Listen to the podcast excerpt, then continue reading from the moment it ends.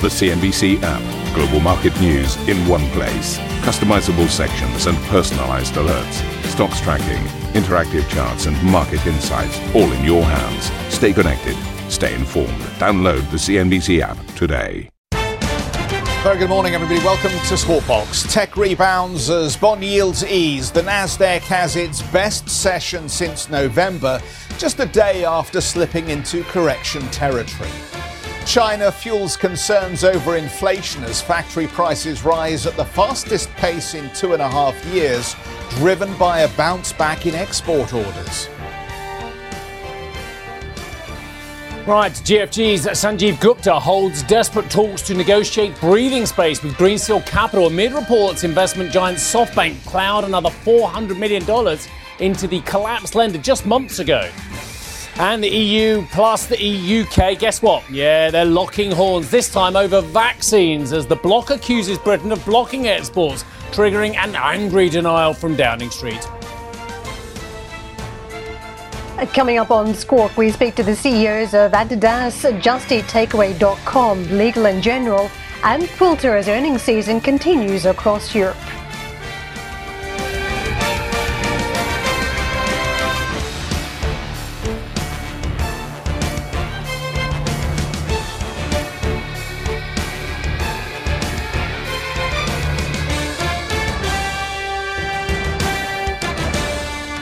Know why I was slightly hesitant on my headline just now? Because I was doing some maths on my phone.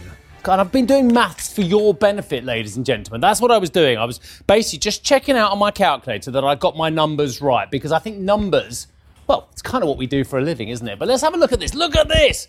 Extraordinary. Actually, what you really want to look at is that. Look at that. One of our producers just walked in. You've got to look at this. It's amazing. Look at this. Huge, huge rally. The NASDAQ composite had its best one day performance since November, boosted by a big rebound in some of those tech names. We were talking about this yesterday on the other side of the coin, uh, and Karen was talking about, well, the ability of this sector to rally at some stage. Well, my goodness me, did she know? Did she know? We'll find out a little bit later on. Tesla and Apple were leading the way high. Now, the index entered correction territory on Monday which means down more than 10%, yeah, as the pandemic recovery hopes spurred a rotation away from growth stocks. Well, look at this. Let's have a look at some of the, the big moves. And I've already shown you that as well. So I'll move straight on to the US markets because there's a point I want to make. And that's why I was doing maths for you lot out there as well. So look at this. The Dow did zip, yeah? Okay. The S&P, which again has a, a high proportion of, uh, uh, of the big names and, and, consumer discretionary, of course, Amazon was, was the big move to the upside there, 1.4% higher. But look at this, 464 points higher uh, on the Nasdaq. So I've got myself thinking about catalysts, not catalytic converters, catalysts. What was the catalyst for this big rally as well? But let's have a look at some of the individual names. I mean, seriously, seriously, big moves on some of them as well. Facebook was up 4% as well. eBay was up 5%. Look at Zoom video. That was up 10%. But this, this is extraordinary. We're not talking about a small company here. We're not talking about one of the, the smaller, we're talking about a, a trillion dollar company there or thereabouts at times as well. 19.6% higher as well. Uh, in fact, if we have a look at the one month performance of Tesla, my goodness me, enjoy the ride, ladies and gentlemen, because from our January highs, we're down 27%. And yesterday, massively up 20%. And we were talking about the likes of Cathie Wood. And to be fair to her, she, she's sticking with her guns uh, from those interviews as well. So, so what was the catalyst? Is what I want to know, ladies. Yeah, we can talk about rotation. I've seen a bit about short covering. I've also seen a bit about this as well. So let's have a quick look at the treasuries because people are saying, oh well, we were really worried about the future cash flow, the discounted, blah blah blah, because um, the treasuries were at 161, but now they're down to 152. So that's the catalyst. Really, ladies and gentlemen, is that the catalyst? Come on, is it that you're that hair trigger that you can put on $105 billion in one day on one of the biggest stocks in the market because of that? Let's get back to the Tesla board as well. The producers have been primed, so they know where I'm going for once as well on this one as well. So I thought there must be another catalyst. So I did what any self respecting journalist should do. I went on Google uh, and, and I found actually that actually there was a catalyst there really was a catalyst yesterday, and we'll, we'll speak to someone about this in a few moments. Yes, basically, in China, they've been selling a hell of a lot more uh, Model Ys. They were pretty flat on their Model 3 sales, but we'll ignore that for now. So, yes, Model Ys, they delivered in February, and I've got the numbers here because I've been working hard on it as well. They delivered 4,630 Model Ys in February compared to 1,641 in January. That's really good, yeah? That's 3,000 extra Model Ys.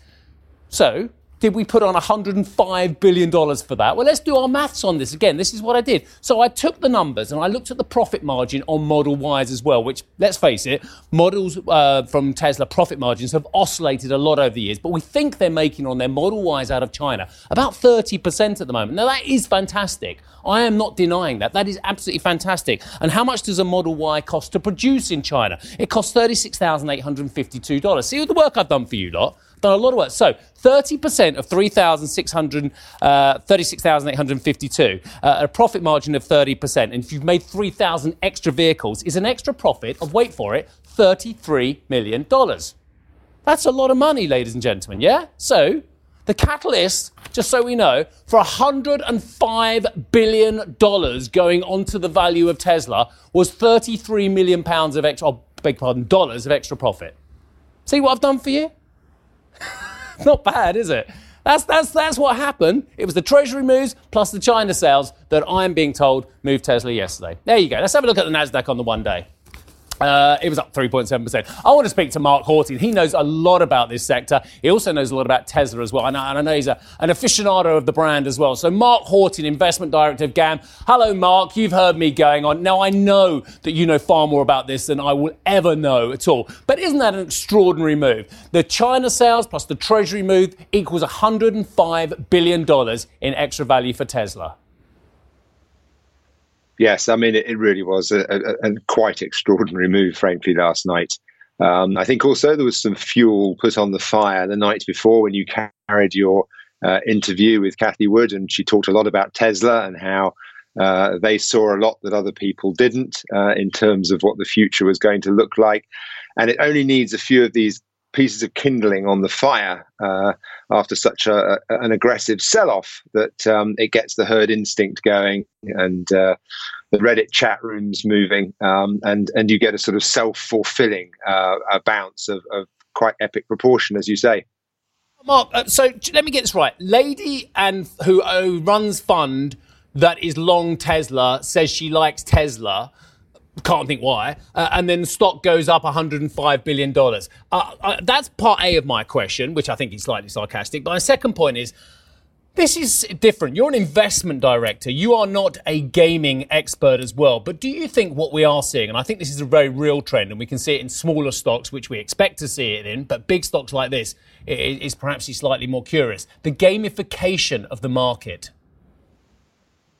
Yeah, I mean, I 100% agree with that. Um, I have not seen um, such a bifurcation across the market uh, in my investing career as, as, as, we see currently. You know, there are segments of the market which I think are hugely, hugely overvalued. The IPO market, uh, maybe the SPAC market, uh, this group of retail names that have become extremely popular, the sort of gamification names. Uh, and at the same time, there are portions of the market that really look you know extremely cheap. You can pick up a company like Facebook for you know a teens a teens multiple of earnings. Um, and so I think yes, this gamification is a key factor. We've had huge numbers of I think new players into the market. Uh, opening up um, new trading accounts, particularly in the United States. And because of all the money that's been pumped into the system, it creates a liquidity flow that can move so aggressively from one side to the other almost on a daily basis and create these uh, very outsized moves in individual names. And I think as an investor, taking the long term view, you've just got to try and um, stand aside from that and, and remain sort of feet planted on the ground, looking at the fundamentals and deciding where you really think things are going to be long term. Mark, I'm glad you're making a distinction between the high flyers, those IPO stocks, and broader technology names because I can see very clear trends too when you break down the technology basket of stocks. Yesterday, when we had big moves in Tesla, GameStop was also moving at the same time when investors were digesting news that $1,400 stimulus checks would be in the post possibly by the end of the week. And uh, of course, we saw some of that money spent on stock market speculation last time round. So, how much longer do we weather this uh, retail trading frenzy? Frenzy that seems to be cropping up in a few stocks yet again because of the stimulus? Um, I think it's just a case of being you know, extremely careful when when dealing in those types of names. I mean, there is no justification really for the GameStop uh, share price being where it is, but you know, as we know, markets can be irrational for um, longer than we can remain solvent. Um, and so it's really important just to take care in these types of names and, and probably, in a sense, you know, avoid getting involved in them. Um, you know, GameStop is essentially um, you know blockbuster for video games. There's there are question marks about its uh, uh, about its future really. So it's very hard to justify the move it's had, and there are other names that fit into that category as well. So uh, as an investment um, portfolio manager. Um, we try to look at these sorts of names and put them to one side and focus on those names where the market is perhaps uh, you know being more rational. Let's do a bridge then across to some of those big IPO stocks because we can see a huge amount of momentum in, in, that area. I mean, Snowflake, this is a cloud storage firm that effectively has doubled since its IPO in September. Other names too, Lemonade, which is an online insurance company, it's tripled since its IPO mid last year. But if you think about what we keep on hearing from fund managers, analysts of the sector saying we're very early on in this digital acceleration story. What the pandemic has unlocked is a, a journey that's very long and we're just just in the infancy. So even though we're seeing excessive moves in a very short period of time in these stocks, is there more to come because of the journey that has now changed with the pandemic? Um, well, there are a whole series of questions in, in, in, in, that question. I mean, I think the answer is yes. We're, we're in an, an, enormous phase of change, and the pandemic has acted as a full stop to business as usual uh, and created this big shift into the world of digitalization. And digital technology um, grows at a, a, at a geometric pace because of Moore's law. So there is a natural accelerator um, built in to what's going on. And this, of course, poses the problem because when you're trying to forecast out two, three, five, or 10 years into the future, um, the, the, the options that you have for where that growth path might go can vary very dramatically in, in a higher growth business. And therefore, really, it becomes about uh, you know, a degree of speculation and guesswork and probability. And that, of course, is is a, a basis on which one can fantasize about what some of these companies are worth. And that's what many of these investors are doing.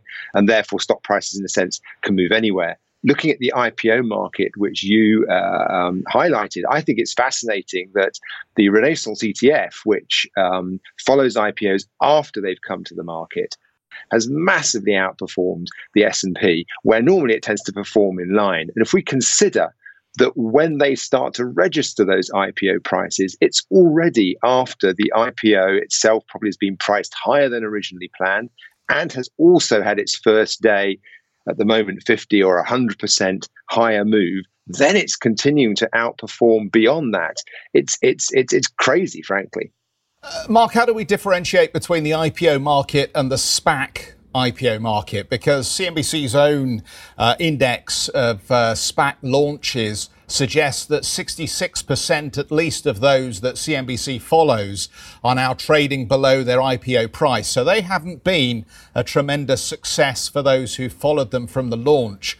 What do you make of the SPAC phenomena and is it an area that investors should take seriously or set to one side? So I think that the, the SPAC market is is is is fascinating. I think it could become over time um, a very um, genuine, legitimate route to market for companies. At the moment, it's sucked into the um, hype that's going on around certain segments of the market. Some of these SPACs obviously have gone to enormous premiums, only to come crashing back down again. But in essence, you know, when you launch a SPAC, you have a pool of money. And there's no real reason why at that point the SPAC should trade for any more than the value of that pool of money, i.e., the $10 at which the shares are launched, maybe even a small discount. Only when a deal is actually transacted and a merger takes place can you then take a fundamental view about what you think that company is then worth? And that's really the point at which I think uh, investors should start to look at the SPAC and say, is this actually an interesting company? Has it come to the market at an attractive price? Um, is is this a long term investment opportunity? Then I think there could be some very exciting um, investments to be made because, of course, the SPACs don't have investment banking sponsors in the same way that IPOs do. So we haven't got analysts writing lots and lots of positive research. Uh, so if you do your groundwork, you can look at some of these merger candidates and decide for yourself before perhaps the broader market has taken a view on whether they're interesting investments or not. But you need to wait until the target has been identified and the merger consummated. Mark, what I'm hearing in your voice is a lot of caution, it seems to me. And uh, I'm trying to figure out here uh, what your position is then uh, over the short term in terms of tactical allocation, and then for the slightly longer term here, it seems to me that you like a lot of these companies and you like a lot of the tech that they're offering, but maybe not at this price. Yeah, so I think there's a, that's that's very much right. So I think that um, there's a lot of froth in certain parts of the market, um, and as a growth investor, which is broadly what what, what I am, um, my biggest risk is always uh, being too long of growth and and being very uh, low, lowly exposed to value. So I have this growth value factor risk. And of course, in the last few days, depending on whether it's been an up day or a down day, that gets pushed around very, very violently. And there's been generally a move towards value this year. There's been a big outperformance of value over growth. So I think one needs to be cognizant of that. So we're focused very much on A, the long term, our strategic view that we're moving into a new digital wave where we'll see um, the digitalization or higher levels of digitalization in industries like healthcare and industrials. Um, and transportation. And at the same time, we're looking at the post pandemic opportunity. So uh, rather than looking at companies that have benefited from the pandemic, which have already done very well and in many cases are overstretched, looking at companies that are going to benefit from uh, people's opportunity to go out and spend money again, leisure spending, travel spending. I don't know anybody who isn't dying to go on holiday. So looking for opportunities in the digital world that exploit that post pandemic uh, move, I think, is also um, really interesting at the moment. Real pleasure catching up. Thanks so much for joining us this morning. Mark Hawtin, Investment Director at GAM, who is uh, investing with a digital wave in mind. Do you know what an uh, analog wave is? What's a digital wave? Very good. I like it. A uh, bit of dad dancing first thing in the morning. Uh, coming up. Coming up later on in the programme, our colleague stateside will speak with NYSE President Stacey Cunningham. That interview is at 1600 Central European Time. Uh, the US House is set to approve President Biden's $1.9 trillion stimulus plan today in the final vote before it becomes law. Treasury Secretary Janet Yellen says the bill, which includes a fresh round of direct payments and extended jobless benefits, will help Americans through the crisis. She also vowed to quickly send aid to state and local governments once the bill is signed into law. Well, the US Consumer Price Index is expected to have risen 0.4% in February, or up 1.7% from a year ago. The Bureau of Labor Statistics releases figures today, but some economists believe the number could more than double by May as the American economy reopens and consumers receive their next round of stimulus checks. That would bring the inflation rate closer to the Fed's 2% target, but could also weigh on investor returns. Part of the reason why people are getting excited about these inflation numbers is the fear again of exported inflation from China. We're going to talk a little bit about the latest inflation data in just a moment and why it's raising a few eyebrows. Exported inflation from China? Haven't we just had decades of exported deflation from China? Yes, we have. Oh my goodness me, how exciting this show is. And I'm told the podcast is rather vintage today. For more on the tech rebound, as well as the broader market action, check out the Squawk Box podcast. I'm told it's a winner.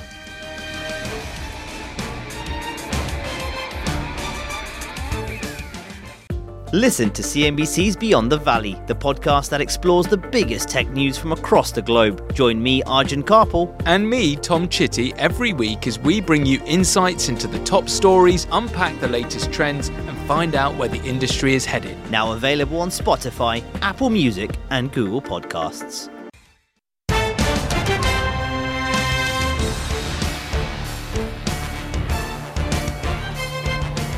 European Council President Charles Michel has rejected accusations of, quote, vaccine nationalism in the bloc. However, he criticised the UK and the US, claiming they'd imposed bans on the export of jabs produced in their territory.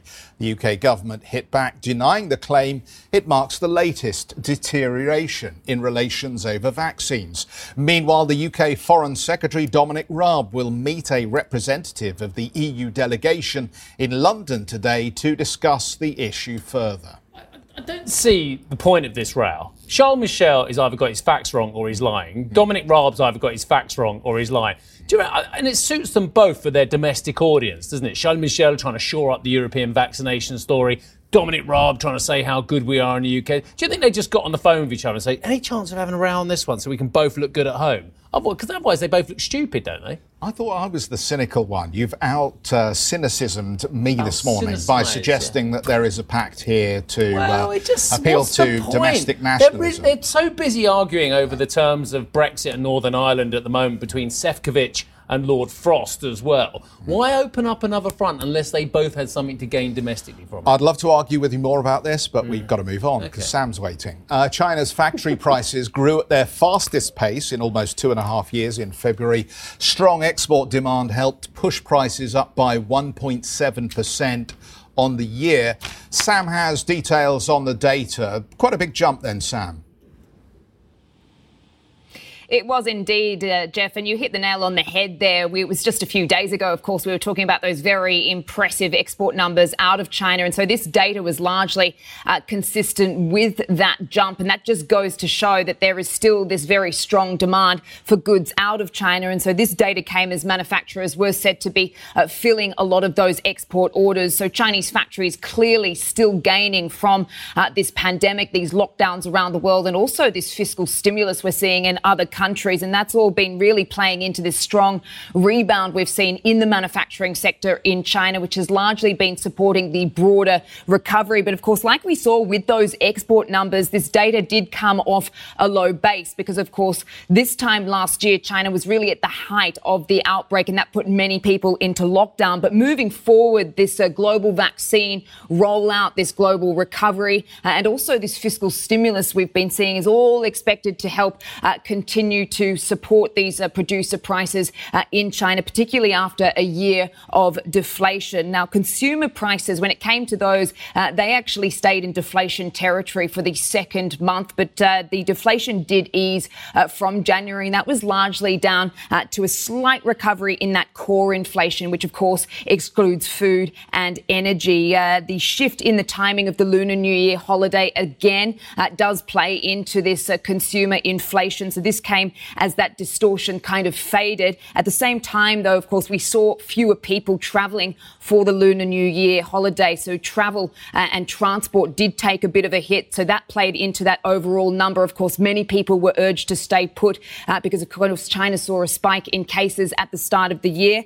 Falling food prices were also uh, playing into this overall headline uh, number too. We need to factor in uh, the outbreak, of course, this time last year uh, did cause that very high high base, of course, when it came to things like China's favourite meat, like pork. And actually, pork was down almost 15% year on year, uh, which did tie in uh, to that broader picture. But certainly, economists say this isn't going to last long, particularly, as I say, with this global recovery. Guys?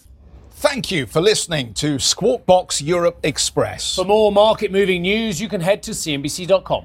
Or join us again on this show with Geoff Cutmore, Steve Sedgwick, and Karen Tso, weekdays on CNBC.